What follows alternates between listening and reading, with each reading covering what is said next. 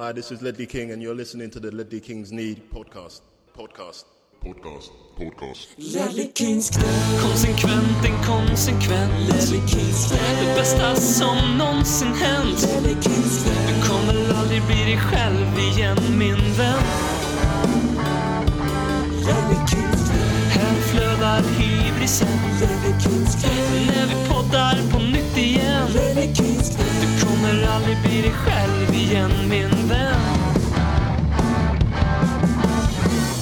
Bra! God morgon, god middag eller god kväll vart du än befinner dig. Kan du ge dig tusan på att Ledley Kings knä finns där för dig på samma sätt som de där plastiga orangea glasögonen alltid finns där för Edgar Davids. De har jag tänkt på idag. Oskiljaktiga eller oskiljaktiga är de där två. Det är landslagsuppehåll, men det är ju ingen ursäkt för att vi inte ska podda och eh, den här veckan ska vi göra det med eh, två gäster. Eh, de ska ni få lära känna alldeles strax. Först så ska ni få återknyta kontakten med min lojale vapendragare. Mannen som delar initialer med eh, Bruno Mars som ju har släppt ett fantastiskt nytt album i, i, med, tillsammans med Anderson Paak här. Som, det här är ett sidospår men det, det tåls att, eh, att nämnas. Men BM, du är ju inget sidospår. Jag, jag måste kolla lite med dig hur du mår. Vi har ju haft lite dramatiskt dygn här i Karlstad. Har du hängt med på händelseutvecklingen på Bergvik och kafferosteriet? Eh, nu- vill jag inte avslöja min, vart min mansion ligger för mycket men eh, en av de här två incidenterna var ju väldigt close to home. Eh, Mm. Och eh, det, var, det var drama. Det var dramatiskt att ta sig hem från min arbetsplats någonstans i belägen i centrala Karlstad och sen någon annanstans i Karlstad där jag bor. Så, Mm. så var det lite pådrag från farbror polisen och brandkåren och bomber på toaletter och allt vad det och fan och hans moster. Det kändes lite som att det var någon Chelsea-supporter som fick nog över att de inte längre har Londons bästa tränare. Det eh, kan mycket väl vara så. Men det var ju väldigt roligt det här. Eh, För, eller roligt är det såklart inte. Den ena saken vet vi inte. Eh, Men, men den ena saken vet vi ju inte riktigt än. Nationella bombskyddet kom ju till Karlstad för att utreda två händelser. Den ena vet vi ju inte riktigt vad det var. Det var inne på en toalett på Bergviks köpcenter. Det andra tycker jag är väldigt roligt. Det visade sig vara en kaffetermos fylld med kaffe. Som det nationella bombskyddet också kollade. Men det är väl bra att de kollar sånt tycker jag. Man kan vara vad som helst i det där kaffet. Kanske var Gevalia-kaffe? Precis, och det har ju ingenting, det hör ju inte hemma i Karlstad. Eh, Ja, exakt är så. Eh, vi har med oss två gäster och eh, först och främst så, så får jag presentera från, direkt från Mölndalsrevyn kan vi väl säga. Eh, döpt kanske efter en Tom Waits-låt, kanske en av de bästa Tom Waits-låtarna. Eller så delar hon bara namn eh, med denna. Eh, I skräddarposition sitter hon i alla fall vi precis eh, lärt oss. Välkommen Alice, hur är läget? Tack så mycket. Nej men du, det är superbra med mig. Hur är det med dig? Tack, det är bra. Lite skärrad eh, för kaffetermo-incidenten och eh, bomben på toaletten på Bergvik. Annars är det väldigt, väldigt bra. Det var Du kom- någon som frågade dig Robin. Det var första gången någon Nej. frågade dig tillbaka. Tack Alice. Du, du, är, eh, du, du går rakt in i hjärtat med Det detta. gör ju Mölndalsborna. De, de frågar tillbaka. Fint. Du kommer från en konsert. Du har spelat. Ja, precis. Jag har haft en liten, eh, en liten minikonsert med en av mina körer som jag Mm. har. Eh, Så snajdade in här så i tid och allt. Så jag är nöjd. Sjunger du eller spelar du eller både och? Eller? Eh, nej men eh, sjunger lite, eh, pluggat musik och sånt. Så försöker hålla igång det vid sidan av allting man håller på med annars. Så det är kul. Vackert. Ja. Ja. Eh, Vid sidan av ditt Tottenham-intresse då givetvis. Ja, precis. Det tar ju liksom lite, lite tid av ens vakna tid. Så att, eh, ja, men det, det är absolut, musiken är ju superkul och dela det med många andra. Så, nej, men det är svinkul. Mm. Har, du någon, har du haft ehm, eh, har du kunnat eh, sammanslå de här två intressena musik och Tottenham någon gång? Har du liksom Nej, men det var väl det var väl där när de var i final tror jag. Då sa jag till kören, nej men nu, nu, har jag, nu tänker jag att vi sjunger Can't Smile Without You. Ett arr på det, ett körar. Och de bara tittar ju på mig och bara, nej. alltså, nej. nej men alltså han Barry, han är ju inte högt rankad inom många musikers värld. Men jag gjorde det med barnkören och då gick det ju bra för de förstod ju ingenting. Så det, blev, det blev en fin konsert. Fina naiva barnen. Men vad eh, Ja, fint ändå. Kul att du gjorde det. Eh, Det kanske är någonting vi kan eh, spinna vidare på här framöver. Vi skulle ju behöva uppdatera vårt eh, vårt register med jinglar och eh, vi gjorde ju också en låt till den ligacupfinalen men den handlar ju om Harry Kane så det känns ju sådär just nu. Vi Det är kanske nästa låt vi ska sjunga. Ja, exakt. Vi får hyra in din barnkör. Kul. Eh, men eh, vi spinner vidare på den här dialekten för att längs med E45 i eh, staden som bland annat är känt för sin fantastiska silo, eh, sina mycket, mycket, mycket trevliga eh, mackar, oaser längs 45 kan man säga. Man stannar där och man tar en, köper en Cola Zero, eh, inte Pepsi Max, väldigt vikt- viktigt, eller en kaffe kanske, något trevligt. Man njuter av Brålanda. Då kanske man får se och träffa på våran eh, härliga dansbandstrummis eh, Peter Hector. Hur är läget? Jo, det är bra. Jag är mest förvånad att du kallar för Brålanda för en stad. Alltså, då blir man lite sådär glad. Men eh, annars, annars är det rätt. Alla vi som eh, tycker att Brålanda bör få den eh, status som stad som den förtjänar kan vi väl liksom kalla det upproret kanske. Ja, det är väl bara vi som gillar den Facebook-sidan än, men vi hoppas bli fler. Ja. eh, dansbandstrummis, det, det finns ju ett eh, mönster här. Alice eh, är musikalisk och du spelar ju eh, trummor i Date. Eh, bland annat har ni en låt på Spotify som heter Alexandra som har 4,5 miljoner streams. Det var mäktigt, måste jag säga. ja, en del. här. Har du lyckats eh, sammanslå dina Tottenham, ditt Tottenham och ditt musikintresse? Eh, nej, det har jag inte gjort. Men eh, jag hör ju en eh, potentiell framtid där med lite jinglar. Jag vet att du själv är Mm. musiker Robin och Alice sjunger. Och Mm. jag har väl spelat en och annan låt i mina dagar. Så att eh, något skulle man kunna koka upp. Och då tänker jag lite stämkör från BM där. Ja, vad fint, jag fick vara med på ett hörn. Jag kände mig exkluderad. Varsågod. Är du musikalisk Nej, det är Ben? inte mi- Ja. Om jag är musikalisk? Nej, men jag, jag Ja. brukar säga så här att jag sjunger bara på ståplatsläktare och till och med där ber folk mig hålla käften för det låter så illa. Så tyvärr. Okej. bra. Ja, ja. Jag kan säga Det att eh, i mitt band så finns det inte så där jättestort eh, fotbollsintresse. Utan när Sverige tog U21-guld 2015 om jag inte minns fel va? Då spelade vi på Viking Cinderella.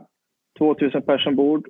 Eh, när, rädda, när han räddade straffen, då blir det storbilds-tv bakom oss. Så att vi spelar klart låten, det är jubel. Alla jublar, det är fest liksom. Och jag blir skitglad. Och min chef, han säger Åh, vad kul, Sverige vann en match. Där har vi liksom musikintresse, eller fotbollsintresse i mitt band. Samma person, kul. eh, samma person som på VM, Argentina, och så sa han fan Messi, det känner jag igen. Så att, eh, liksom, där har ni hur jag har det. Är, det, är det du säger att eh, fotbollen är liksom inte lika utbredd i dansbandskulturen som den kanske borde vara? Nej, vi har vissa, ja, vissa musikkollegor som är eh, alltså die hard typ Schalke-fans och sånt där, och de, de tycker man ju om. Men Mm. annars är det väldigt eh, sällsynt med eh, fotbollsfans i dansbands-Sverige, det kan jag säga.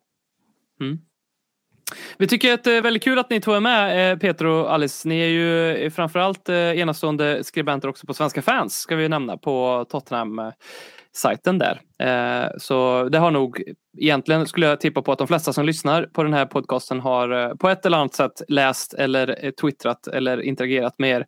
Kanske stått längst fram på en datespelning någon gång och sen, men han ser ut att hålla på Spurs. Vem vet? Vi börjar med en liten uppvärmning här. Ehm, Jag kommer att ge er eh, fem frågor. Det är ett påstående. Det finns två svar. Ni måste välja något av det. Ni ska svara ganska rappt här. Då. Eh, Alice får svara först och sen så får Peter svara. Eh, Så det är ungefär som att jag säger Coca-Cola Zero eller Pepsi Max. Men då hade ni båda Pepsi Max. svarat. Nej, då hade ni båda svarat Cola Zero såklart. Eller Sportlunch och kexchoklad. Då hade ni båda svarat på Sportlunch. Men det är inte så. Ja, ja. Men det här, är, det här är ganska enkelt till att börja med. Eh, Pochettino eller Antonio Conte om båda garanteras backning? Men lägg av. Mm. nej, men, eh, nej, men jag lever i nutid, Conte. Peter då? Hur lägger man på här bara? Det är Pochettino, såklart. Ja. ja, en liten motsättning här.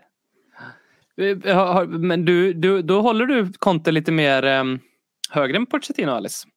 Nej, men eh, jag orkar inte tänka att eh, det var bättre förr. För det har man gjort nu i två och ett halvt år. Och jag är liksom alltså, lite trött på de tankarna. Så jag är liksom, nej men nu, nu tror jag att det blir backning här från Conte och får vi väl hoppas att han lyckas göra något med Tottenham som inte Pochettino lyckades med att typ vinna någonting kanske. Så lite optimistiskt man var. Kul! Piggar upp. Alltså, eh, BM, jag tror att vi, vi får eh, släppa vår sarg lite grann här. Vi är ju ständiga. Eh, Håkman är ju värst, men det var bättre förr. förr. Jag, jag har ju börjat gå i de hjulspåren eh, sedan länge. Ehm, Okej, nästa. Det här är en liten BM-inspirerad fråga. Lo Celso eller Lamela? Ja, man får inte säga Lamela eller Lo Celso, men jag säger Lo Celso. Peter? Ja, det är inget svårt. Det är Lo Celso. Alla dagar i veckan. Yes. Fan, fan BM, du blir utmanövrerad här tror jag. Eh, Pe- Peter visste ju jag hade starka känslor om Lamela som inte matchar mina riktigt här. Men jag hade hoppats, jag hade hoppats att han skulle för galleriets skull liksom bara, men det är klart det är Lamela men nej, Nej, tack. ingenting får man gratis. White Hart Lane eller Tottenham Hotspur Stadium? är det här? Nej men alltså, eh, nej men eh, jag har faktiskt aldrig varit på White Hart Lane eh, så att jag har inte fått uppleva det men jag har varit på, eh, på Tottenham Hotspur så ja, nuvarande igen. Mm. Får vi säga då. Peter? Ja, det är Tottenham Hotspur Stadium bara för att där har Arsenal inte vunnit ett ligaguld. Så att det är ganska enkelt. Mm. Bra. Mycket bra. Lasagne eller majonnäs? Lasagne. Mm. Inte rädd för basilerna i lasagnen som kan simma runt. Så. Mm, Va? Nej. Nej, nej. Peter? Nej, majonnäs är vidrigt. Det går inte. Så jag måste svara lasagne. Ja. Tyvärr. Det gör ont, Ja. men jag måste. Mm. Det är ju... Ja, det väcker ju... Ja, eh, det, det, ja, nej men lasagne lagar jag ganska ofta men det, nästan varje gång blir jag påmind om den där eh, dagen, eh, den där eh, majdagen för några år sedan när vi torskade Champions League tack vare lasagne. Sist men inte minst då, Monster eller Red Bull? Den här frågan är inte sponsrad av någon energidrycksleverantör. Nej, men alltså ingenting. Jag har aldrig druckit något i hela mitt liv. Nej, gud nej. Bra! High five! Digital high five. Pet- Peter? Nej, jag är lärare och plockar sådana här i elevernas uh, händer varje dag. Men måste jag välja så eh, då är det Red Bull. Men uh, helst inget. Mm. Monster är ju annars vår officiella energidryckspartner där men ehm, den dissade ni ganska hårt där eh, ändå så att då kan vi glömma alla samarbeten med Tottenham Hotspur eh, framöver. Eh, bra! Vi vill inte bli, vi vill inte ha den. Det, det blir massa konstigt ansvar och lojalitet som vi måste ta hänsyn till. Eh, Ett årskort och jag är såld. Det är lugnt att säga vad klubben vill jag ska säga. Det, det, det är chill. Exakt. Ehm, jag tänkte också höra mer. Vi har, fått, vi har fått väldigt, väldigt mycket bra lyssnarfrågor till det här avsnittet. Eh, och en av dem kommer från Abbe Hedlund. Eh, vi, som vi, vi, du kan få den här Peter. På en skala 1 till ketchup, hur stor är Spurs-hybrisen just nu? Trots att vi knappt hunnit spela under Conte. När kommer de bra frågorna då? Nej, jag skojar. Nej, hybrisen är väl... eh, Den är väl ganska stor, men jag tror det är mest för att man är så svältfödd nu. Alltså de här två och ett halvt åren har varit eh, horribla. Så jag tycker Mm. faktiskt... Eh, alltså jag har en tendens att vara i de här gamla hjulspåren, att allt kommer gå åt helvete. Och där har jag min vapendragare BM som är... Vi kör ner i samma hjulspår bägge två, men så Alice är lite tvärtom där, så hon försöker nog mönstra upp lite. Så Mm. att, eh, hybrisen är nog större än vad den varit på, på väldigt länge, skulle jag säga. Hur är det med din Spurs-hybris just nu Alice? Då? Nej men den, eh, ja, alltså jag mår ju rätt bra i livet. Liksom. Och när jag mår rätt bra då brukar eh, Tottenham, eh, liksom, alltså relationen till Tottenham bli ganska mycket bättre också. Eh, sådär. Eh, sen har det varit en jättetuff vecka nu med landslaget så det, det drabbar ju Tottenham också då. men, men, nej men alltså det känns superspännande. Det är bra liksom content från Tottenham, det är bra liksom videor hela tiden med Mason och de försöker ju liksom vinna ens eh, liksom förtroende via sociala medier och på något sätt så lyckas de ju i alla fall med mig lite så lättlurad som man är. Mm. Så, Jag tänker du har sett den här eh, videon kanske med eh, hacka lök-videon som vi kallar den här men med Ryan Mason och Antonio Conte. Ja, ja, jag gick ju ut Mm. från ett möte igår när jag såg att den släpptes. Jag bara, nej jag ska bara gå på toa. Så jag gick ut och lyssnade på den, jag kunde inte vänta. Så ja, den Ja. var med mig. Mm. Dedikerat. Fint. Ja, sjuk många fina namn som besökte Ryan Mason ändå på eh, sjukhuset. För, förutom Antonio Conte så kom ju Maurizio Pochettino på besök såklart. Eh, Marco Silva också på besök som ju var Halls tränare då. John Terry, Gary Cahill, fina och fina får man väl säga vad man vill, men stora namn i alla fall. Eh, och sen också Michael Dawson var på besök. Det är många som eh, besökte Ryan Mason den där dagen. Eh, när han hade eh, skallat ihop med just Gary Cale var det väl när Tottenham mötte Chelsea och eh, hans karriär tog slut. Men väldigt fint att han eh, anslutit till, till eh, ledarstaben. Jag vet inte vad, om du kan eh, känna igen dig i det här BMen. Vi, eh, jag upplever med den här eh, nya kontevågen som har kommit och den medföljande Spurs-hybrisen att vi inte längre är charmiga och vi inte längre är roliga i motståndarfansens eh, sätt att se på oss och bedöma oss. Jag kan gissa att det är mindre, det är färre eh, motståndarfans som lyssnar på den här podden än vad det var kanske som lyssnade innan vi anställde Antonio Conte. Jag vet inte, delar du den känslan? Eh, absolut. Eh, det här är ju throwback till 2016-2018 där. Eh, de tre kalenderåren från januari till december. Eh, där vi var bäst i England över den tiden. Då var vi ju inte charmiga. Eh, vi, vi gick ifrån att vara Dortmund, alla, allas inofficiella andra lag, typ som Brighton är just nu i Premier League skulle jag bedöma som. För de är så harmlösa. Sen har ju vi till skillnad från Brighton en jäkla massa lokalrivaler som aldrig uppskattar Tottenham. Men eh, till exempel Arsenal-supportrarna har ju fått jävligt mycket luft eh, den här säsongen. Framförallt senaste åtta matcherna de har lyckats vinna mot B-lag och reservlag och lagt upp som måndagsmål mål allt vad det är. Och så lyckas de ju kryssa till sig några poäng i Premier League också. Eh, och eh, då börjar de bli så här, då kommer de här So Campbell-bilderna i flödet. Då kommer de här, ja, när var ni en trofé senast? Eh, Men nu ser man också att det sitter in våra lojala sekten-kompisar från Liverpool. Eh, och jag kan ju spåra det. Jag tror inte det har med konto att göra utan jag tror det har med tiraden mot Liverpools icke-status som kulturstad som avlossades i Ledley Kings knä för någon vecka sedan. Det var där liksom en gräns överskreds. Mm. Eh, Och eh, därför så tycker de inte om oss nu. De tycker om oss på avstånd när, när de vet att de alltid vinner. Men nu är de rädda på riktigt och därför så slår de utåt. De ag- utåt agerar. Mm. Som din dotter gjorde förra inspelning. Mm. Det är ju um, något som hon brukar göra för att göra sitt bästa i att försöka liksom, förstöra de här tisdagskvällarna hon har. Men det lyckas hon inte med. Eh, och någon vacker dag sitter väl hon här och tar över den här podden. Eh, det hoppas jag i alla fall.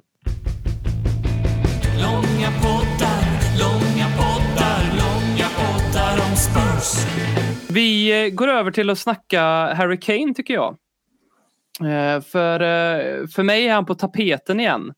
Och ehm, jag känner att det är dags att göra en liten pulsmätning på karn. Han, som alla vet, har ju haft det lite tufft med motivationen i Tottenham här under hösten. Och gick själv ut och kommenterade i ehm, något sammanhang som jag inte riktigt vet vilket det var här, men eh, där han kommenterade att han... Det var första gången det hände för honom att han ville lämna klubben, men han har nu funnit sig i att stanna kvar. Och han tycker själv att och jag har hanterat det ganska bra, eh, vilket väl fick ganska många Tottenham-supportrar tror jag att liksom skruva på sig lite och fundera vad han menade med det egentligen. Eh, sen har vi också sett nu när eh, mäktiga, mäktiga England har spelat mot ännu mäktigare motstånd i eh, VM-kvalet här, Albanien och San Marino, att Harry Kane visst kan leverera. Eh, och då eh, funderar man ju som Tottenham-supporter lite på vad det här innebär. Då. Eh, Peter, kan vi börja med dig här? Eh, eh, Finns det några ursäkter för Kanes usla motivation under Nuno och nyfunna eh, fotbollskärlek här?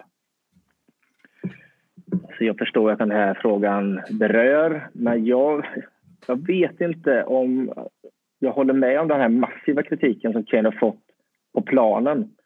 Mycket skyller jag ju på Nunos fotboll, att vi spelar en defensiv fotboll. Vi skapar inte målchanser. Och jag tycker inte att Kane sprang mindre löpmeter mot vad han brukar göra, eller Son eller vilken spelare som helst. Sen ett mål på tio matcher, det är katastrof. Det, det, det fattar vem som helst. Jag tycker han får lite oförtjänt mycket skit. Jag vet att folk inte håller med om detta. Och jag förstår det. Men jag personligen tycker att han har fått lite mycket skit som han inte ska ha. För att jag tror vi kommer se en helt annan Kane under Conte. Och jag tror inte det handlar om att han som person tror mer på konst utan att det är med att han kommer få en position högre på banan. Vi kommer spela mer attraktiv fotboll som passar Harry Kane. Det är min känsla. Mm. Hur känner du Alice? Har dina känslor för Kane eh, förändrats under hösten här? Eh, alltså, ja, nej, jo. Jo, men det är klart, alltså, han är, alltså, jag är, vill ju inte ha ett lag utan honom. Men det är klart, all, som alla andra, man, det är en superkonstig fråga. Och jag ställer frågan om varje vecka efter varje match man ser och bara, vad är det som händer? Liksom. Men man har väl ändå på något sätt eh, det är, det är precis som ni har varit inne lite på. Alltså det har varit som att en, en, spelare inte ens har, man har inte ens sett honom på planen. Man har knappt sett honom springa. Liksom. Och det, är väl mer, det tycker jag är mer oroväckande. Liksom att vi alla vet ju vad han, vad han har i sig. Och det, alltså det kan man inte ens prata om. Liksom. Vi alla vet ju det och det vet ju alla, alla supportrar som håller på alla lag. Liksom.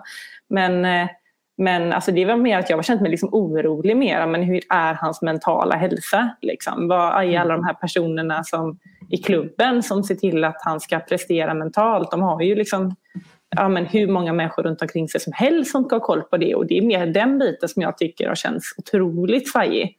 Inte så att jag mm. tvivlar på hans liksom, kapacitet till att göra mål eller liksom sånt där. Det är mer det här andra. Och det, det är en fråga, jag tycker faktiskt inte att det är så många som pratar om den generellt. Liksom, det här för att man ser ju på Twitter och supportrar, de sjunger, alltså alla, jag förstår ju att det är en, man vill ju bara sopa liksom och la la la du är värdelös alltså och ett plus ett och ja, det är ju katastrof. Men så fort han är liksom, han är ju precis som vilken annan människa som helst, så fort han är i rätt miljö och får sina förutsättningar till att känna sig trygg. Kolla nu bara på England, liksom sju mål, alltså det är ju helt, även om det är två svaga lag så, så visar han ju ändå upp att han, han, han har någon benägenhet. Och det Ja, det är mer den biten jag har fastnat och liksom oroat mig mer som jag borde hans hans eh, mamma nästan liksom bara, men hur mår han egentligen? Liksom.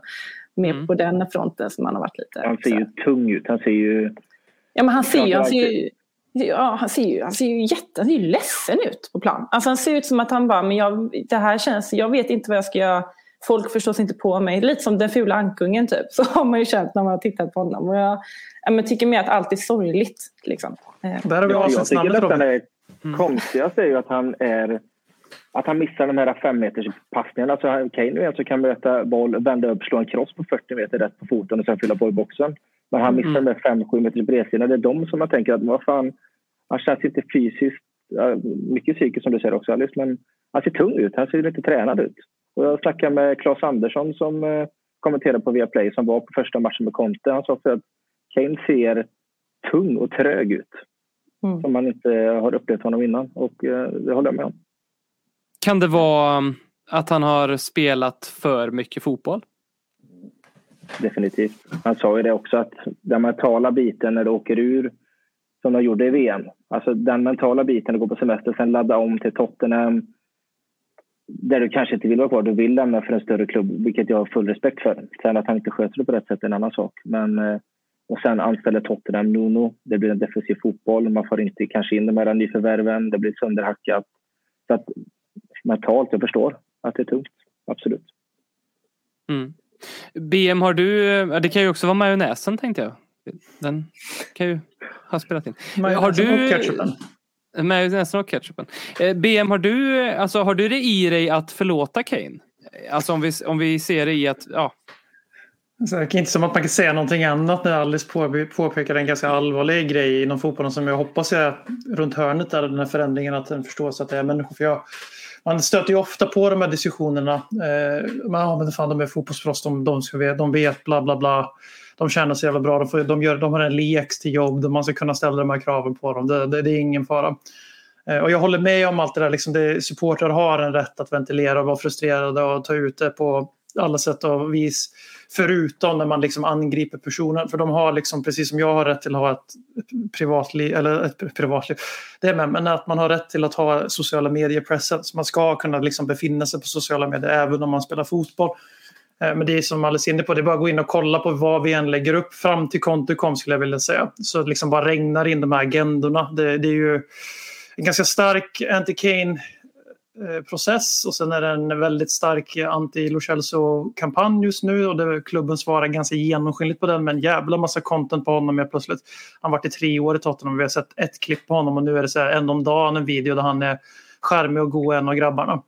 Så liksom det, det tycker jag är, för att spinna vidare på alles pengar, att just det vi ser nu med sydamerikanerna under landslagsuppehållet också, för tal om landslagsuppehållet för någon månad sedan. Det känns som att klubben liksom går in och damage-kontrollar de här spelarna så de blir jagade. Eh, och eh, man glömmer ibland bort den här mänskliga aspekten. Jag har alltid känt på Harry Kane att han är så jävla trygg i sig själv och så jävla säker. Så jag har aldrig varit orolig för hans självförtroende eller för svackor och sådär. Då har jag varit mer som Peter, liksom att det så här, man ser fysiskt att han de senaste åren har börjat komma till säsongen och han är inte redo att spela. Eh, I år blev det ju extra extremt eftersom att han tog längre semester och det blev ett jävla liv. Det har varit några säsonger nu, det känns som att han kommer in liksom lite för tung som vi har pratat om i podden tidigare. Att han kommer in med några extra kilon för att han vet att han bränner dem på en säsong. Så han börjar lite för högt, typ, som är väldigt vanligt i NHL som jag alltid brukar säga. Eh, så jag har varit mer orolig över den biten men nu när Alice lyfter det så tänker man sig att fan om man plussar ihop de här delarna. EM-final som Peter sa, blytung förlust på hemmaplan, straffar. Eh, förmodligen enda chansen att ta ett mästerskapsguld med England för det gör de ju inte särskilt ofta som bekant. Eh, sen komma till Tottenham som han tydligen ville lämna redan året innan då och skötte det jävligt snyggt för då var det väldigt tyst om Kane sommaren innan. Eh, så sköter det inte så snyggt den här sommaren men då var det åtminstone andra gången så förstår man att man kanske tar i lite hårdare och sen så får man det som Peter också var inne på. Liksom där. Man får ett jävla clown till tränare som spelar en totalt värdelös fotboll och laget är liksom dött efter tre bra matcher i augusti. Man sprang mycket och pressade och spelade bra fotboll. Eller ja, typ. Så hade man inget sen. Det, det, är inte, det är inte jättekul att vara 29 då och veta att fan min sista tågbiljett ut till de riktigt stora arenorna den är borta snart. Alltså det är slut för mig snart. Det är ingen som kommer vilja köpa mig och Tottenham kommer definitivt inte ta sig upp till de där nivåerna igen.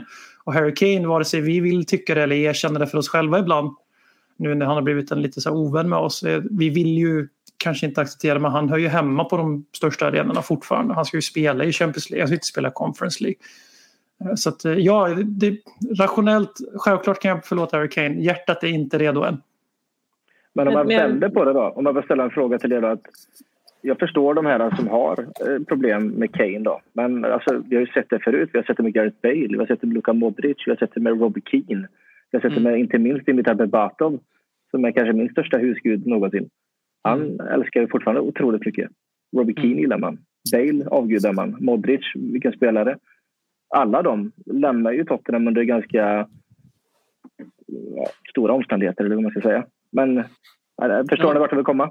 Ja, men man glömmer ju ganska fort eh, sina egna känslor. För eh, jag, är precis som dig Peter, med Berbatov var ju typ en av de, en av de sista jag så att säga investerade Mainstream. så mycket i, i för att jag Mm. liksom lärde mig, äh, men så fort jag gör det med en spelare i Tottenham så försvinner de. För den som var innan det var Carrick liksom, och han drog och sen så Berbatov igen. Då. Sådär. Mm. Eh, och jag, jag hatade ju Berbatov. Det, det, är så jag tror att han gick sista augusti va? Eh, på Ja, transfer. Ja. ja. Ja, det dygnet och kommande, jag liksom jag, jag, hade, jag hade tryckt darttavla och kastat på honom så mycket jag hatar honom. Men sen så här, försvinner de där omedelbara känslorna lite grann. Och de byts ut och så, nu sitter jag och romantiserar honom. Och jag, jag, skulle jag se Dimitar Berbatov sitta och ta en cigg på Tottenham Hotspur Stadium skulle jag säga vilken gud, jag skulle applådera. De tycker att gud vad bekvämt och mysigt att han är där. Då har jag glömt det där lite grann. Det är det jag menar. man, mm. man får Jag lite distans till den tiden. Att, eh, jag håller med om det Peter säger här men jag vill peta in att eh, alla de här exemplen eh, har ju också lämnat Tottenham precis innan en enorm framgångsperiod stod runt hörnet för Tottenham. Det visste vi inte då givetvis, våra känslor då var inte oäkta på något sätt. Men eh, nu tror jag eh, en del, förutom att det har gått flera år än vad det har gjort med Kane, det hände i somras och han, vi vet fortfarande inte liksom var hans framtid egentligen ligger. Eh, sen, eh, men det är just det här att vi glömmer bort sånt där. Vi glömmer bort Bales svek för att Tottenham blev så jävla bra direkt efter att Bale lämnade. Något, det gick något år till och sen så flög vi som vi inte har gjort på kanske någonsin i våra livstider i alla fall. Eh, och då, då är det lätt att glömma bort sånt där. Liksom när Harry Winks var det väl, nej det var Della Ali som eh, nattmegga Modric två gånger i en försäsongsmatch. Men det är liksom man bara, Luka du, det, och det var kul att du var i Tottenham men nu har vi den här 19-åringen, han är fan bättre än vad du är. Alltså. Eh, och nu när Kane höll på att göra samma sak, förståeligt, rationellt förstår man varför Kane ville lämna Tottenham. Det måste man erkänna för sig själv att det finns logik i det. Eh, men nu, samtidigt känner man också att han var den sista lilla glimmande ljuset tillsammans med Son såklart som gjorde så att vi fortfarande kunde låtsas vara en stor klubb. Och om han då skulle fått lämna, då, då är vi tillbaka där vi faktiskt var senast då när Kane, nej, när Keane och Berbatov lämnade Spurs 08-09 där. Och den här gången kändes det inte direkt som att framtiden var ljus efteråt. Så det är kanske är lite det också, att det, att det är därför det är så otroligt hetskt. Mm. Men det är svårt. Jag vet, jag vet bara det när jag skrev min krönika där i augusti om Kane. Där när han, det var liksom, när inte ens transferfönstret var stängt än. Liksom. Det var väl när de slog, ja, efter City-matchen tror jag. Eh, och jag var så här, alltså när jag, om jag läser den idag så jag förstår, jag kan ju verkligen säga, oh shit det var verkligen precis så jag kände och den här frustrationen. Men, men det är så lätt för mig att sitta och säga nu bara, ah, men det är mental och det är det och det. Och, och för så eh, var jag ju inte då, jag var ju rasande. Alltså jag var ju skogstokig och tyckte liksom, alltså ja, liksom, du har ett jobb, dyk upp liksom, spelar ingen roll. Alltså, då får man göra det rätt, göra om och göra rätt. Typ. Men, men eh, det är ju inte så jag ser det idag. Nu bara, för det är så, man lever ju så mycket i nutid, det är ju så otroligt. Man kan ju inte Alltså, jag vet ju, alltså, med jag var ju likadant. Jag var ju förstörd. Alltså, det var ju första gången jag var hemma flera dagar från skolan när jag var liten. Liksom. Jag var helt förstörd. Och, men, men, alltså, och det var ju likväl i somras. Det var ju, jag mådde ju, jag fyllde 25 den dagen när de mötte City. Jag mådde ju fruktansvärt. Alltså, jag var ju hemma med hela släkten och det var, alltså, det var fruktansvärt liksom, tills då de blev mobbings. Men, men, eh, och, så att, nej, och, men så får man ju blicka framåt liksom, lite. Man kan ju inte stanna där för länge det. Då blir det ju asjobbigt att gå upp i sängen varje dag. Liksom. Mm. Ja, du får, eh, då hoppas vi inte att några chefer till dig sådär, lyssnar på det här för att då kan de lägga ett när du är sjukskriver en vecka när Harry Kane går till City i januari. Så kan de börja lägga, lägga pusslet här nu. Med, Nej men jag bytt jobb här nu och de håller bara på lid så att de förstår nog vad jag pratar om. de lider lika mycket. De lider lika mycket. Ja just det. det. jobbet på måndag ja, på en kaffekok kanske. Mm. Ja det blir men jag, ska resa bort i två veckor på måndag så allt är så välplanerat. liksom.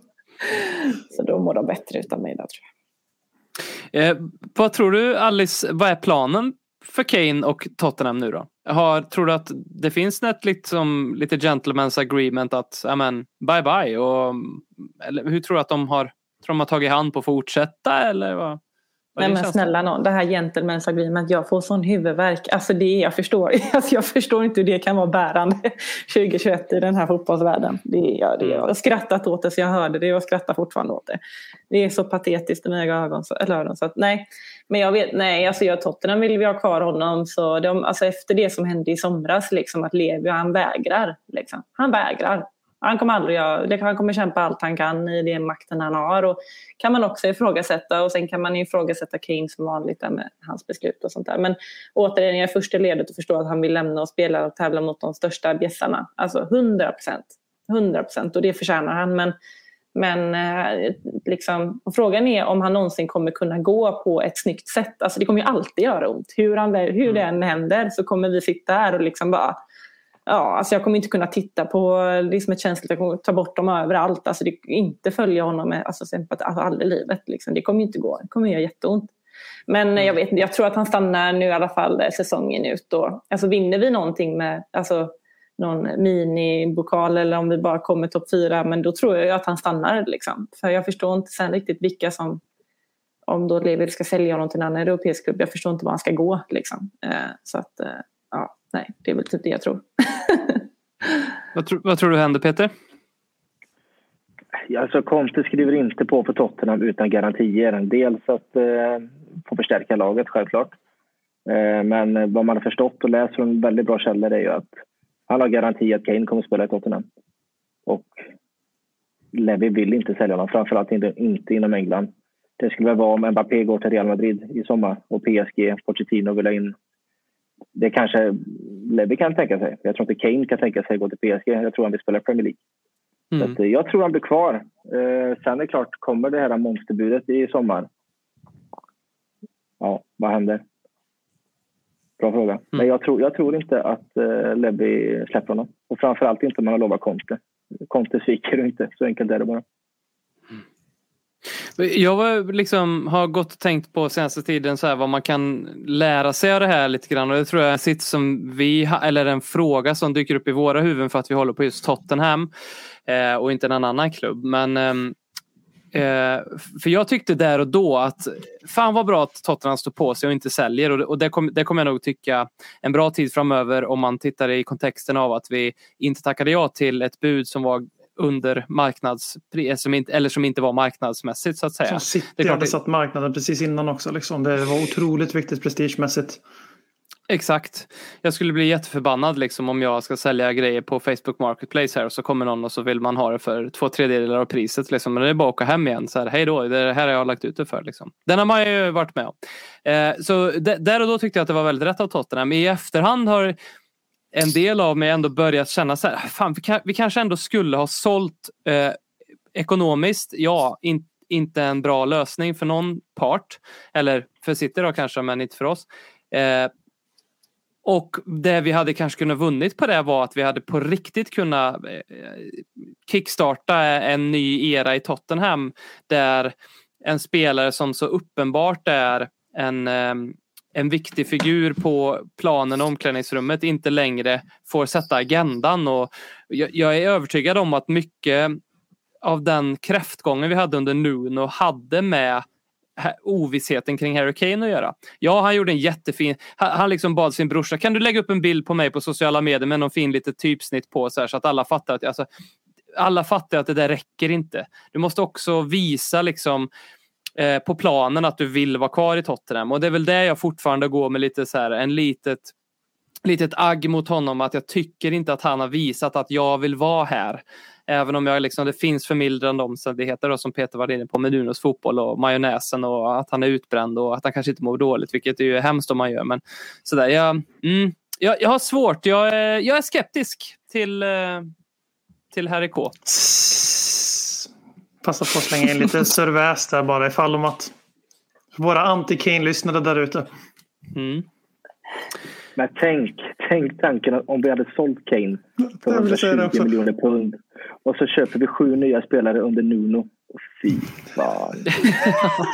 Kan du tänka er, då hade jag kan du tänka tappat er allt september med tre raka derby, torskar 0-3 och så har vi sålt Kane till sitt och han så här pissar in mål för, för Pep och så sitter Ja. vi där bara Men tanken Ja, slog mig, blev inte han månadens tränare? i augusti. Ja, jo, yes. Mm. Just det, jag kom på Men det är det. det jag menar. Du hade aldrig fått in Conte om du inte hade haft de här som Kane och de här spelarna. Så enkelt är det ju bara. Mm. Men då Ja. kanske vi hade fått in uh, uh, Hannes Sergio Conchechao från Porto eller något sånt där heter han va? Uff. Mm. Tänk om, hade vi kunnat få istället för Conche?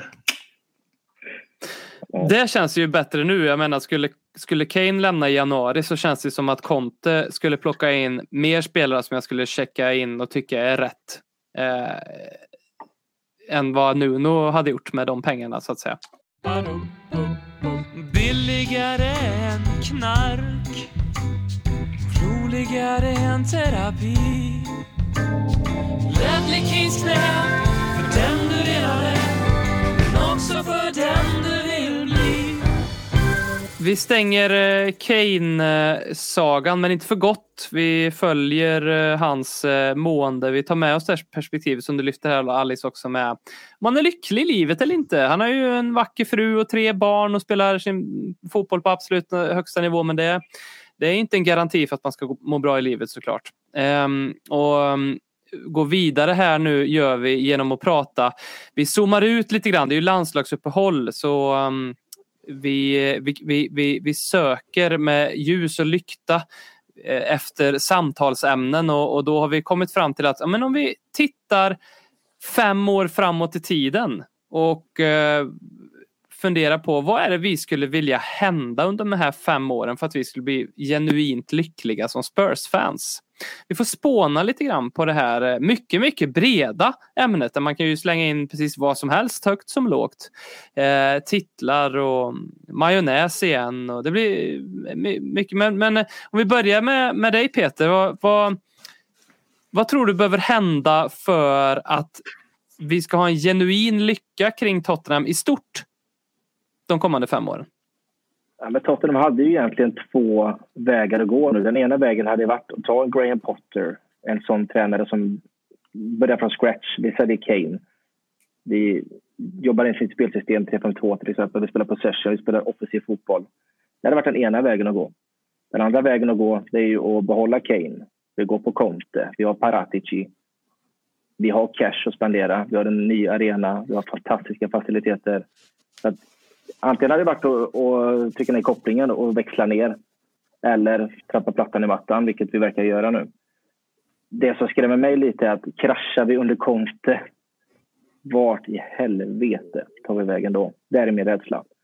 Den positiva jag försöker se det är att Conte kontrakt till 2023. Han är aldrig långvarig i någon klubb. Han kanske tar tillbaka till toppen, han kanske tar en titel. Han kliver av. Pochettinos kontrakt går ut 2023. Vi får en rebuild där Kane, Son, de är över 30. Paratici kan fortsätta med sin magi. Sen vaknar jag upp i någon jävla håla någonstans och vaknar och inser att det inte är sant, men det är en, det är en dröm. Så tänker jag. Så att du tänker att eh, i, en, i en perfekt värld så, så, så gasar vi järnet med Conte här nu och sen så får Pochettino komma och, och pick up the pieces så att säga. Att få sin rebuild på riktigt med cash ordentligt. Det hade varit, Mm. eh, det hade varit fint att se. Det är en dröm, men jag, svårt att säga att han slår in. Men alltså, Conte, det är, det är ju så nära en quick fix du kan komma. Så enkelt är det ju. Du kan ju inte få en bättre tränare idag. Mourinho var ingen quick fix. Han var, jag förstod Mourinho på ett sätt där och då. Han var vinnare, han skulle liksom ta snabbare till toppen. Men att jämföra Mourinho och Conte, det är bara, det är bara löjligt.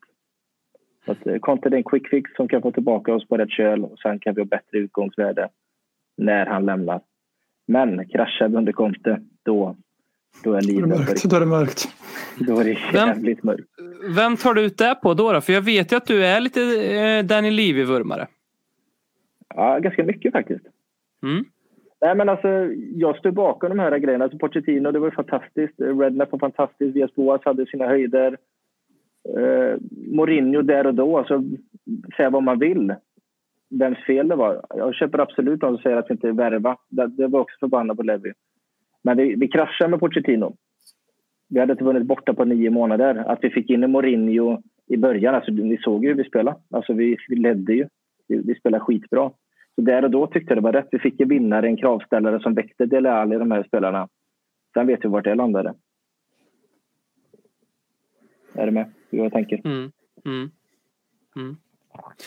Alice då, vad, vad tycker du behöver ske i Tottenham om, om, om, om vi zoomar ut och tittar fem år framåt i, tiden? Vad är viktigt för att vi ska kanske hitta tillbaka till den här känslan som vi hade mellan klubb och supportrar under Pochettinos glansdagar? Nej men alltså gud, jag tänkte mycket på det här igår när jag satt och pratade med min bästa kompis som är världens United-supporter. Alltså, när jag tänker på så här superlycklig och en femårsplan, alltså den klaffar ju inte riktigt i mitt huvud just nu. Det, jag är så här, vadå fem år? Okej, jag är 30 och sen kommer, och det kommer ha hänt massa grejer. Och det har hänt, alltså så mycket det har hänt under tre månader nu. Liksom.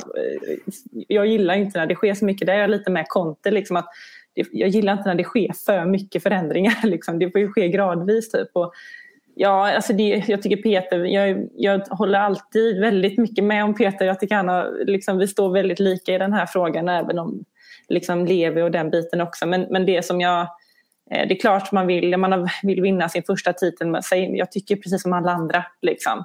Men just här och nu, jag är, just, jag är lite mer fortfarande här och nu. Utan jag vill släcka bränder. Liksom. Typ. Det är lite så det känns nu. Typ. Eh, Och jag ser väl hellre mer liksom att ja, men skeppas, alltså, skeppa de här spelarna som Alltså i somras, du vet, man skrev ju gör en vanlig lista efter varje transferfönster. De här vill man ska gå, de här vill man ska in. Och, typ. och alltså, alltså Dele Alli och alla de här. Jag, alltså, tack, jättefina år, men alltså, nu räcker det. Liksom. Nu räcker det. Alltså de där som man känner, bara bort med dem. Eh, och liksom bygga upp, ja, men bygga upp en trupp. Liksom. Och det är det enda jag känner de kommande åren. Typ. Bygg upp en stabilitet. Alltså känn det här ja, men som man känner här. Liksom bara, nej men fan nu möter vi Liverpool här. Liksom. Ja, men vi, vi har en chans. Alltså att bara den biten, och det, precis som Peter var inne på, liksom, det, det är exakt det jag håller. Jag är enig om allting. Liksom. Det, Conte är perfekt nu. Det, han kommer in och ja, som det cirkulerar hela tiden på sociala medier liksom att Tottenham-spelarna har aldrig varit så här lyckliga någonsin liksom, för att någon tränare har kommit in typ på de allra senaste och det är liksom mer än så kan vi inte vi måste vara nöjda med det liksom, just nu. Man kan liksom inte lova oss guld och gröna skogar med någonting annat just nu. Utan nu får vi in jag tror så här, bättre utgångsläge, som Peter var inne på. Det får vi inte nu. Liksom. Eh, och det tycker jag är, det är där vi kan börja bygga den här femårsplanen. Liksom. Eh, men sen är jag inte direkt orolig liksom, att Alltså det, kan inte, det kan inte bli sämre än vad det var med Nuno mot slutet. För alltså, eh, med, med Conte, det, alltså i mitt huvud, det går inte. Alltså det var ju... Alltså jag, vet, jag skrev till dig, BM och Peter, där, alltså jag har aldrig upplevt en sån tomhet i hela mitt liv när det kom till Tottenham på, på en, sån, en sån nivå. Liksom. Eh, och nej, det, det, nej nu, nu, nu vänder det. Ja, det. Det får bli så. så. Då ställer jag frågan till Robin och BM nu då. Överlever Dele Alli detta också? Robin, ta din engelska broder i försvar här nu. Jag vill ju det. Jag är ju väldigt sentimental av mig så att jag vill ju helst av allt att liksom alla eh, We put the band back together. Att liksom Nico Kranjčar och Peter Crouch och Dele Alli och eh, Kyle Walker och Danny Rose och fan hans måste bara ska komma tillbaka så ska vi få, få det att funka igen. Eh, Hossam Ghali kommer också. Hossam Ghali. ja. jag, jag, jag ser, en av de spelarna jag hatar mest. Alltså jag, jag, jag visste knappt vem han var trots att jag följde Tottenham. Och så gjorde han sin grej och jag bara så här, nu vet jag hur hat känns. Jag säger att jag yep. hatar saker men jag visste inte vad det var. Men sen när jag såg honom ta av Tottenhams tröja och slänga i backen när han spelar fotboll för Tottenham. Då visste jag att det här är hat. Så här känner man när man hatar någon. Han var ju ruskigt bra, i, nej, men han var ju ruskigt bra i en match mot Chelsea dock. Eh, han gjorde väl typ två mål också. Eh, typ matchen innan han gjorde den där fadäsen när han eh, ja, kastade tröjan. Som man aldrig kan förlåta. Men eh, och Dele Alli har ju inte, för mig har ju inte Dele Alli gjort någon sån gest som, eh, även om man till, skulle man sätta sig in i fallet Dele Alli och läsa mer mellan raderna så tror jag att man kan inse någonstans att här har vi en en, eh, en ung spelare som det slog ganska fort för och så fick han inte den vägledningen kanske han skulle behövt för att fortsätta leverera. Han försvann, han tappade bort sig längs vägen. Det blev väldigt mycket mm, Instagram-samarbeten, alltifrån kläder till klockor och gud vet vad helt plötsligt. Och samtidigt, det, det tycker jag att man kan få hålla på med precis så mycket man vill. Men när det, när det samtidigt inte lirar på plan och när man tittar på vilka han hänger med och vad han gör på fritiden så börjar man ju liksom få den där lite rockstjärnkänslan. Eh, vilket ju är älskvärd på ett sätt. Alltså det, det, det, det tycker jag. Alltså lite David Bentley. Fan, när la David Bentley skorna på hyllan? Liksom, vad, vad kan han ha varit? 28 år eller någonting? Det, det finns något lite älskvärt i att säga jag skiter i det här och ni gör något annat. Eh, så. Men eh, jag tror att... Det är fint. Ja, precis. Men jag tror att, jag tror att, det, är, ehm, jag tror att det är över för Dele Alli och jag tror att vi kommer kunna se det. Vi kommer få se det ganska snart. Eh, för, för Conte är nog inte en sån som sitter och ruvar lite på Dele Alli för att eventuellt slussa in honom ifall liksom en plan B som, som en plan B ifall inte något annat funkar här. Ehm, så mm. tyvärr mm. Det som så... oroar mig med Dele, alltså Pontus Wernbloom eh, snackade med. Han mötte ju Tottenham i Champions League Mm. Vi slog, eh, Tottenham slog ju CSKA med 3 och då stackade han med Fertongen och Dele Alli efter matchen. Och det var en hel del gnäll från bägge två på Pochettino. Att det var så hårda träningar, det var mycket dubbelpass, mycket fysiskt. Liksom. Så att det lär ju inte bli bättre under Conte om man gnäller på Pochettinos eh, fyspass. Nej, men det, alltså, det är helt sjukt. Hur kan man gnälla mm. på sånt? Till den, på den? Alltså det, ja. Nej, men alltså, det, det, det går i cykler. Alltså, Jo, jo, men det fattar man ju. Men det fattar vem som helst. Det är likadant som på våra jobb. Vi har det också. Man har det i olika, olika perioder. Alltså, men alltså jag undrar mer, om man undrar hur många liksom, liv Ole Gunnar Solskjaer har, då undrar jag hur många liv Dele Alli har bland Tottenham-fansen. Alltså det är helt... Ja. Jag tycker typ det är intressant bara att man, man läser. Jag tycker om att läsa, jag tycker om att läsa krönikor eller folks eh, åsikter överlag. Liksom. Men det, är liksom, det här med Kane, alltså, där är ju folk har ju 300 000 åsikter liksom, på när någonting sker på en månad. Men alltså, Dele, alltså jag, jag kan inte se när han när Dele Alli presterade på riktigt. Och precis som du säger, alltså, fan jag bry, kan inte bry mig mindre om han eh, dejtar Guardiolas dotter eller om han har ett eh, sam, umgås med KVP nu under... Alltså, jag, sånt där. Jag kan inte bry mig mindre. Men att man liksom, han tror jag skulle må jättebra av att gå till en ny arbetsgivare. Han måste förstå, okej okay, nu är han längst ner i, här på den här näringstriangeln liksom, och jag, jag måste lära mig att vara tyst, jag måste lära mig och här är de här reglerna som gäller, så ställa sig i ordningen. För att någonting, alltså, det, är no, alltså, det finns ju en annan, liksom alla tränare som har varit i Tottenham nu på de fyra senaste, de, de har ju typ bänkat honom hela tiden. ju. Alltså det finns ju, det är ju någonting som är, gör att de inte vill spela honom. Alltså det, man kan man ju inte blunda för det. Sen är man ju så Robin, man är sentimental. Alltså skulle Conte vrida till ett 3-5-2 med en eh, tia så att säga. Kommer han tillbaka i sin offensiva roll där han kan vara en pressspelare med Son och Kane. Där är han ju fantastisk, fantastisk i pressspelet. Och kan han bara lära sig att jag ska inte vara en spelfördelare utan jag ska löpa djupled. Jag ska vara den som bryter mönster. Då är, där är han ju fantastisk. Men han har ju slutat vara det. Han är ju en spelfördelare som är sämst i Premier League. Ja, och det är precis som du säger. Jag ser inte, var, när såg vi den här spelaren? Liksom? Tre år sedan, kanske fyra. Mm. Ja, tre, Första, första månaden under Mourinho kanske. Men det var för Ja. då spelade han ju i och för sig typ ensam offensiv spelare med Kane och Son borta samtidigt. Ja, allt vad det men var, tre liksom. år sedan. Ni hör ju själva. Tre år sedan. Alltså det är ju... Åh herregud, det är ju ett... Grejen med det är att han är ju bättre defensivt nu. Alltså han är ju en fantastisk pressspelare. Han löper ju rätt, han stänger rätt ytor, han löper mycket. Men den offensiva biten och framförallt för boll. Alltså att ingen bara sätter sig och visar videos för att Det här gjorde du då, det här var du bra på, det här gör du nu, nu är du kass. Släpp det, ge dig av i djupled och ryck sönder försvar, det är det du är bra på. Jag förstår inte hur man kan blunda för det. Jag förstår inte.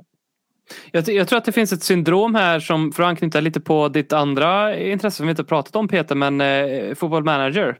Eh, som jag ju har gett upp för att det, har, det åt upp mitt liv. Eh, när jag spelade. Jag, jag gick och tänkte på det hela tiden så jag insåg, det var som ett beroende. Eh, men Det är ett beroende.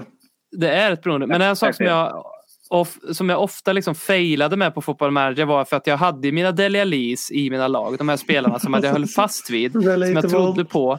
Det, de, det, kunde, det kunde vara att de hade ett snyggt namn. Eh, eller Ja, vad som ja. helst. Men bara, jag, jag vill inte sälja honom. Och så har det blivit för mig med Dele Alli. Och jag tror också att det har blivit lite så med Daniel Levy till viss del med vissa spelare. Jag skulle inte förvåna mig ifall det finns liksom en så här, när Fabio Paratici bara så här, varför har han inte skeppat han för 50 miljoner pund till PSG liksom? Så tror jag att det liksom finns en liten hand som läggs på, på Paraticis, Daniel Levis kalla hand som säger så här, låt han vara. Så där. Eh, Lite, lite samma typ av FM-känsla där. Men nu måste, ju, nu måste det vara liksom upploppet för honom. Presterar han inte under våren, då måste han ju ryka i sommar. Det finns ju ingenting kvar. Han har ju, märkligt nog lär han ju ändå ha ett marknadsvärde. Alltså Everton, Aston Villa, de klubbarna skulle ju lätt lägga 25-30 miljoner pund på honom. Det är jag ganska Ja. övertygad om. För han har väl kontrakt till 2024 om jag inte minns fel. Ja, homegrown på det också. Det är det. Ja, det är det Och menar. gud vad man unnar honom en karriär också. Det är det också. Man unnar Ja. ju honom verkligen att han ska få spela i sin liksom, bästa roll. För att han är ju ingen sån som kan hålla på och byta en massa roller. Han ska ha den här djupa rollen. Liksom. Det är det, han- han ska ju vara där. Och då ska han få vara i ett lag där han kan få spela det. Och får han inte göra det i Tottenham, alltså då, alltså verkligen, gör din grej och gör, alltså med han gör massa mål och 15 kassar nästan ett annat lag. Alltså det är ingen mer som är glad än en själv ju. Det får man ju liksom vara glad för hans skull, tänker jag. Får gärna nöja sig med typ 7, för gör han 15 för Everton då vet inte fan om inte de slutar före oss. Ja, nej då, nej då. Kane är tillbaka snart, det är lugnt. Och Vlahovic kommer in, så det är lugnt. Vi eh, ska gå över till lite lyssnarfrågor men innan vi gör det BM, eh, det har ju varit eh, en punkt som du och jag har stött och blött under många poddavsnitt här senaste året just med vår relation till Livi och vart vi ser klubben på väg och sådär. Har du någonting att tillägga här? Har dina känslor förändrats? Känner du dig stabil i Livbåten eller Livbåten? Livbåten? Ja, det var en liten Freudian slip.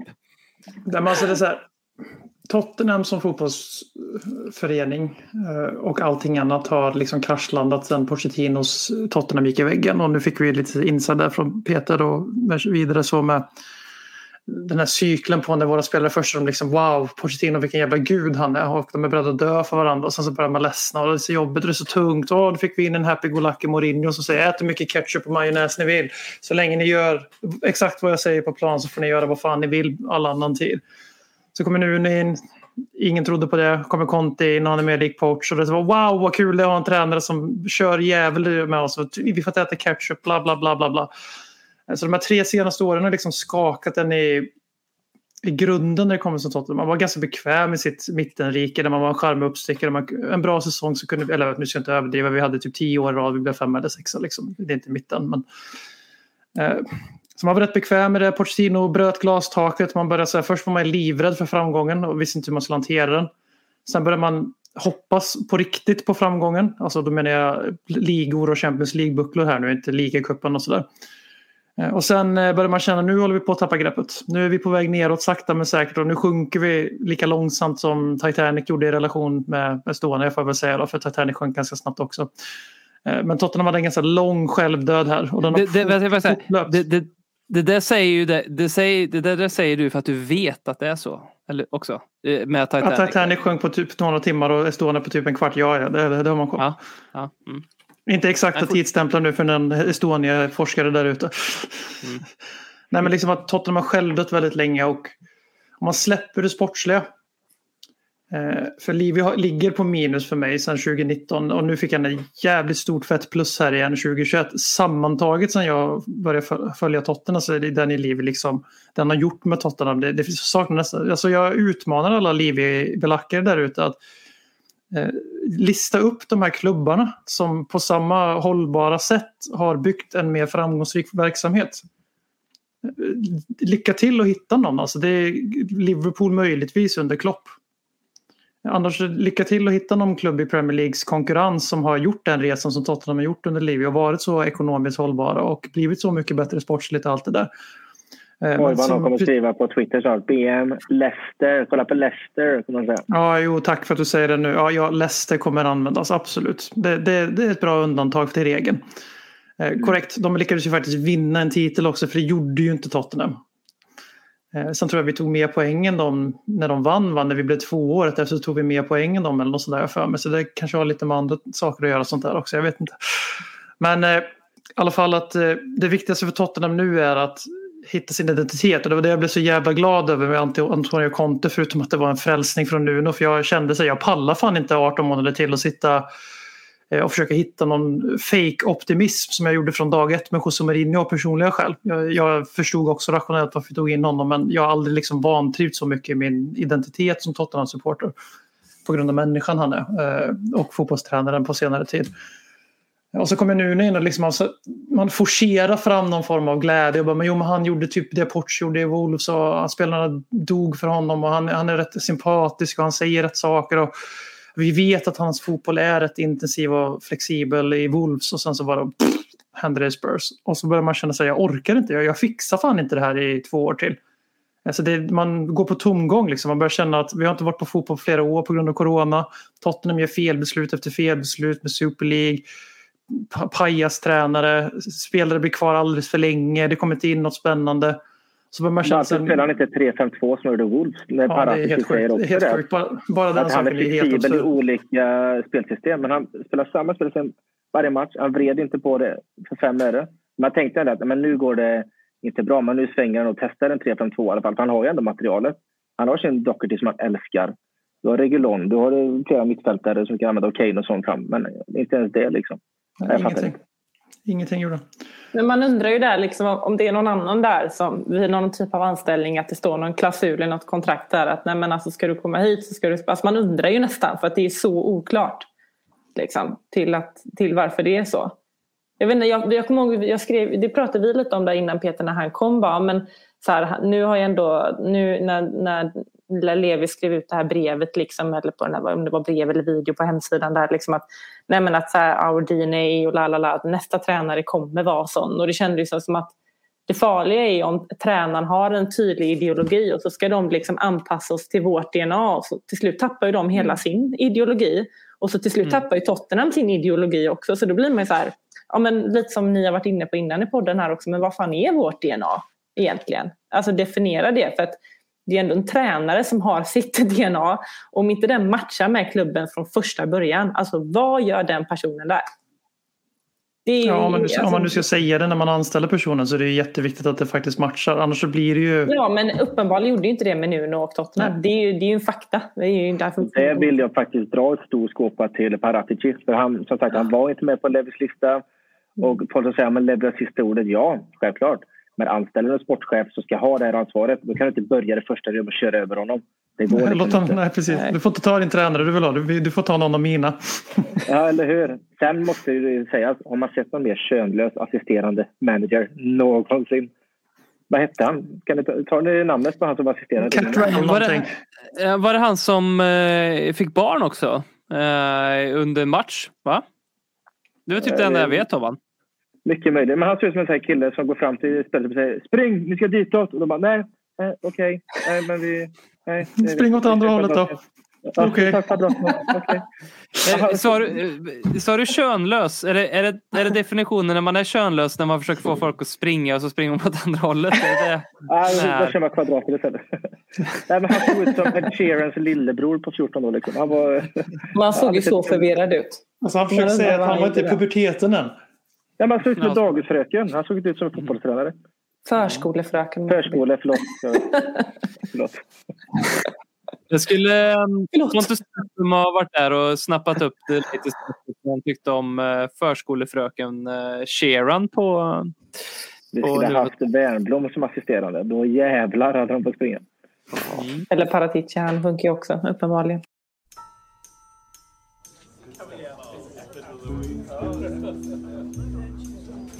But I want to say one thing.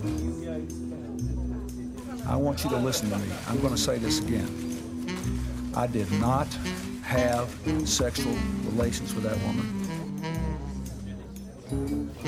Och jag kunde på rak arm konstatera en direkt lögn.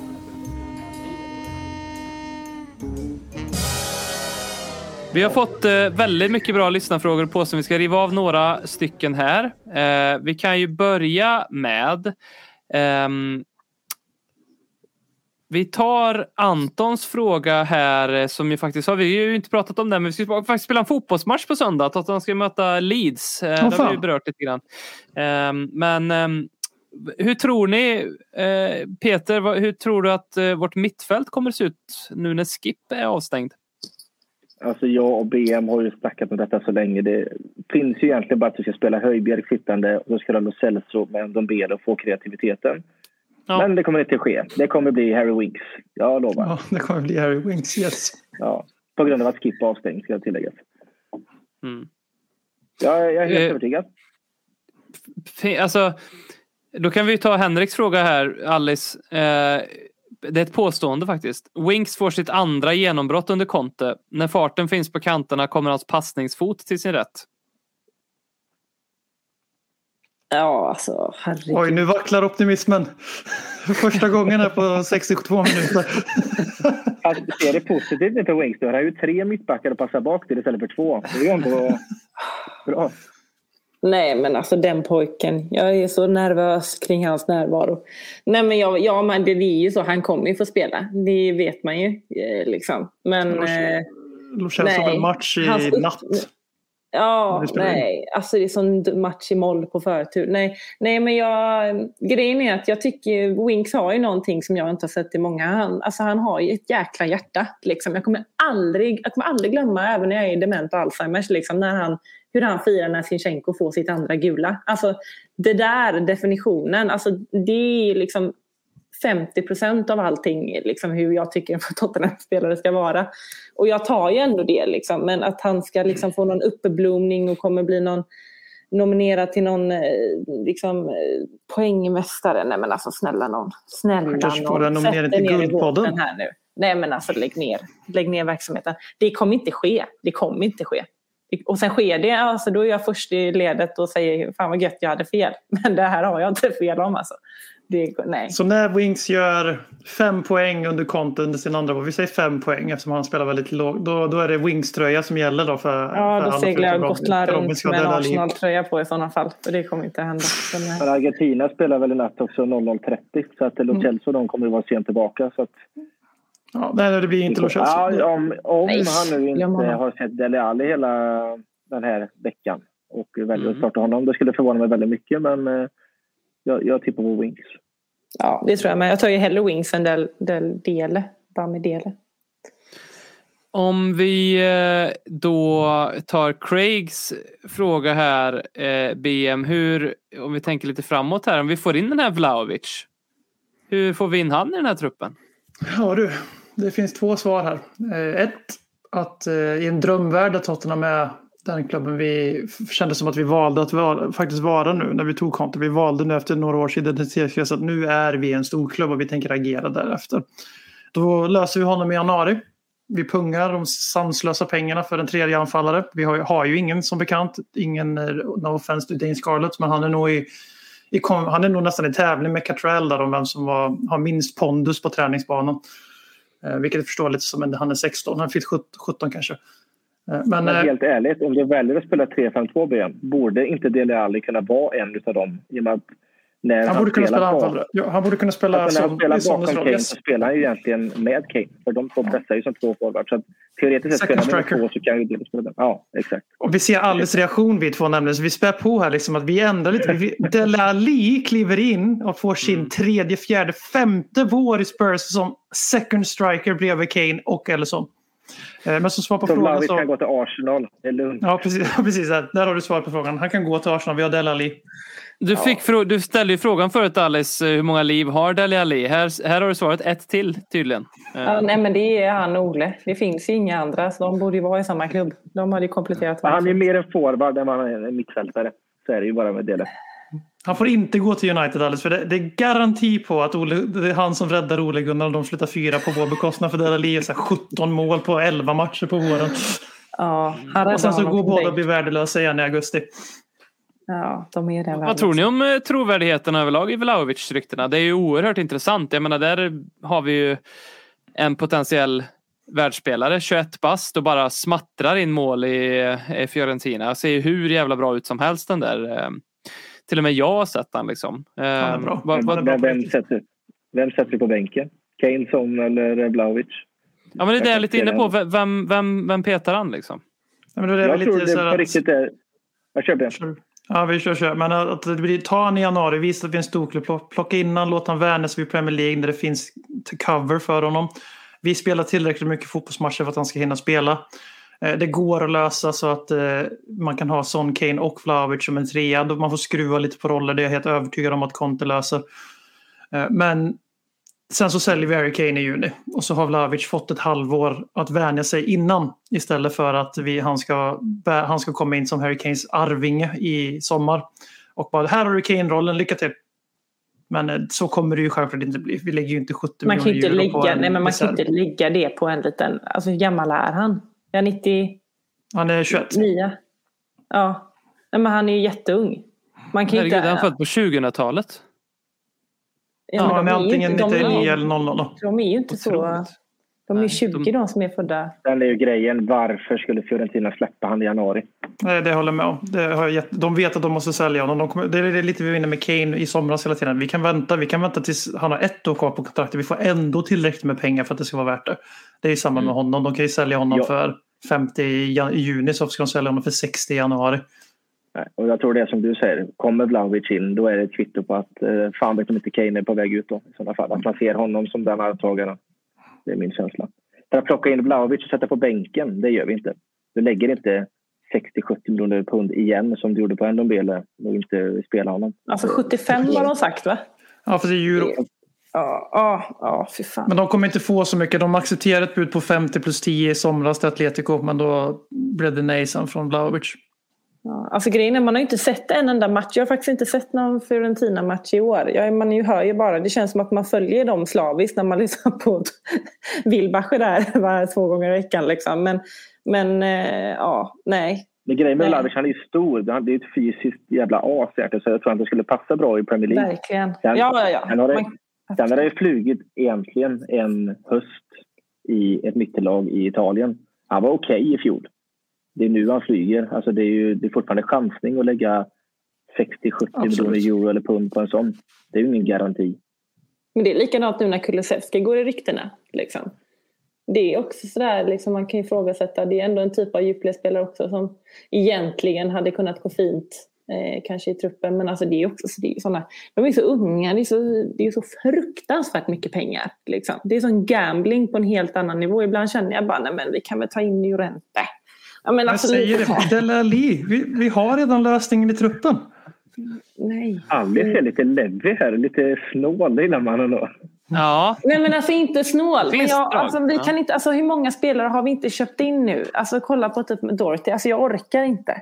Nej men alltså alla sådana där, det får liksom, lägg, alltså spendera då hellre hur mycket pengar som helst. Lägg de här pengarna. Alltså, man ser ju typ varje dag med statistiken, någon ny engelsk eller brittisk journalist som har dykt upp att ah, men Tottenham har det mest, liksom kan lägga mest pengar på spelare och eh, liksom hela financial-spelet där. Och alltså allt det där, det är ju helt otroligt. Alltså lägg pengarna på någonting då, men fan se till att det blir bra. Alltså inte håll på med massa skit som vi ska sätta på bänken som vi inte kan spela med. Alltså det är ju, herregud, det är ju så dåligt. Samtidigt så borde vi ha lite kapital för alltså 3-5-2 slash 3-4-3. Alltså Bergvijn och Lucas Mora lär ju inte få så där jättemycket tid, eller speltid.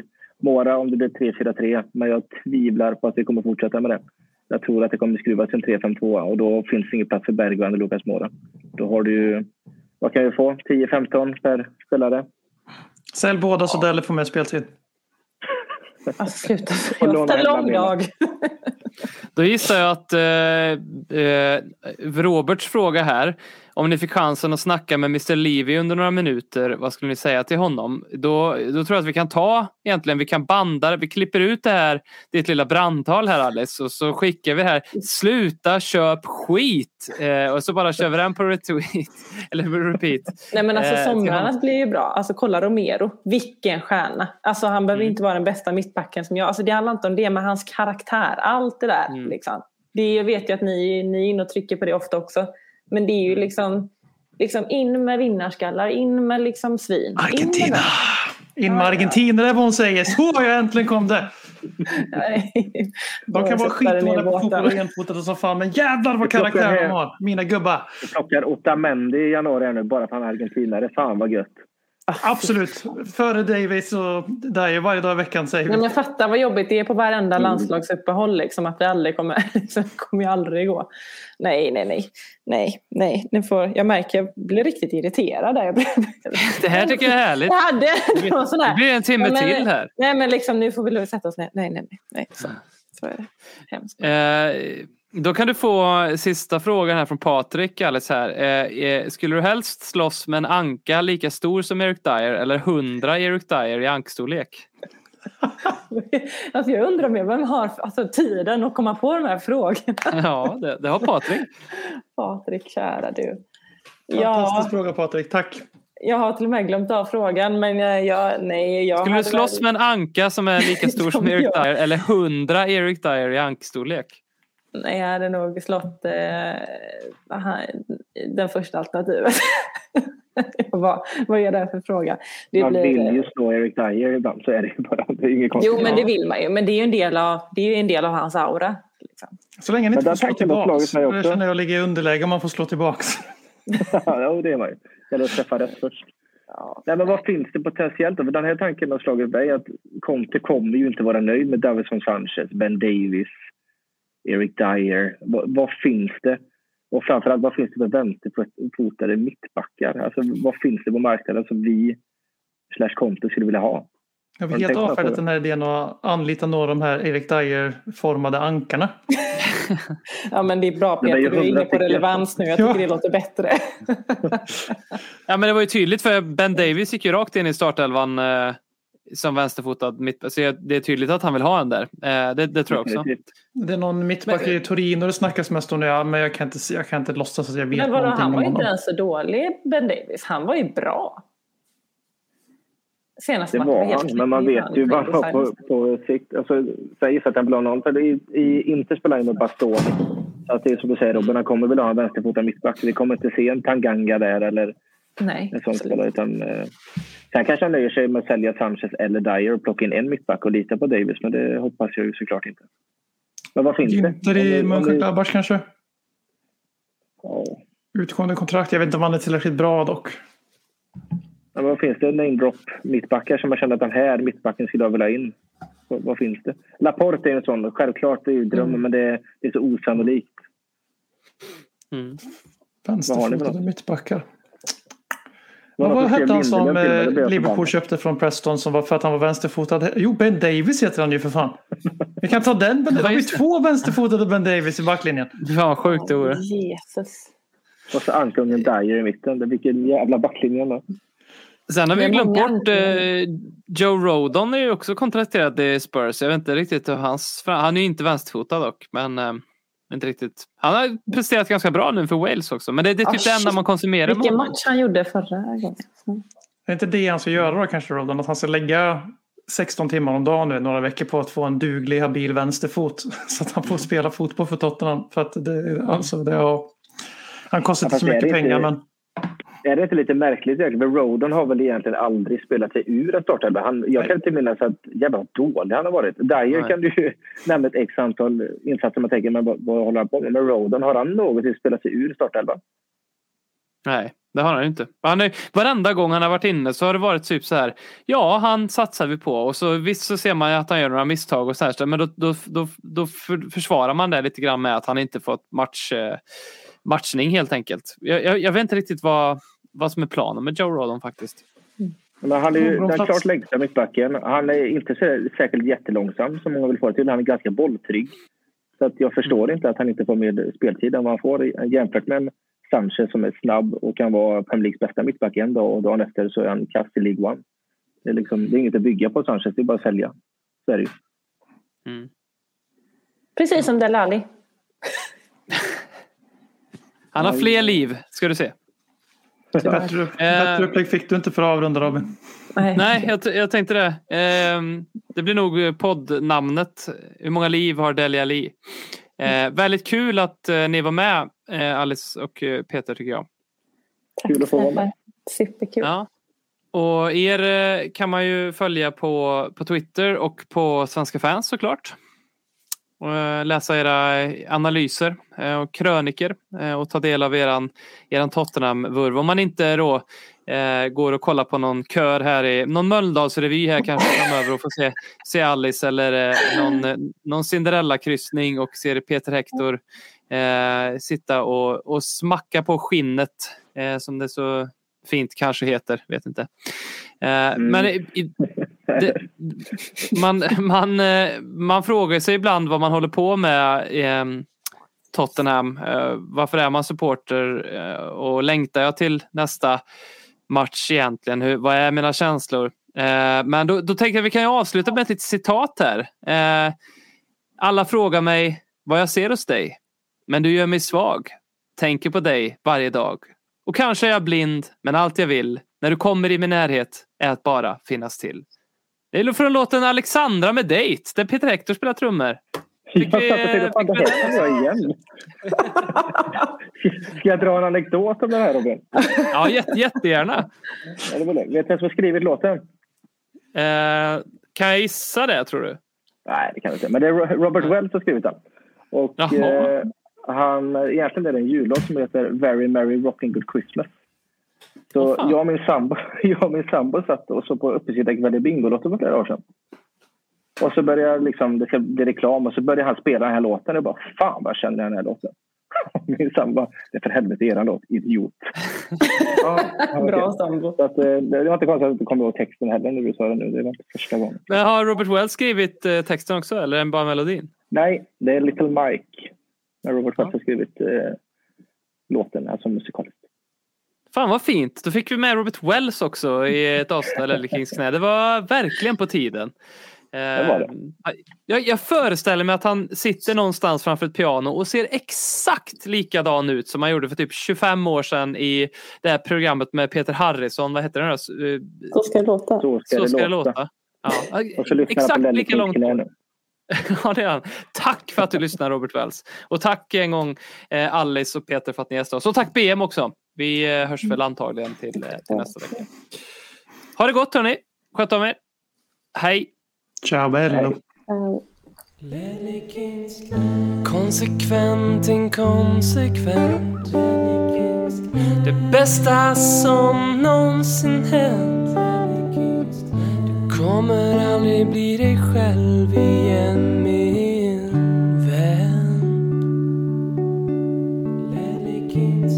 Här flödar hybrisen. När vi poddar på nytt igen. Du kommer aldrig bli dig själv igen.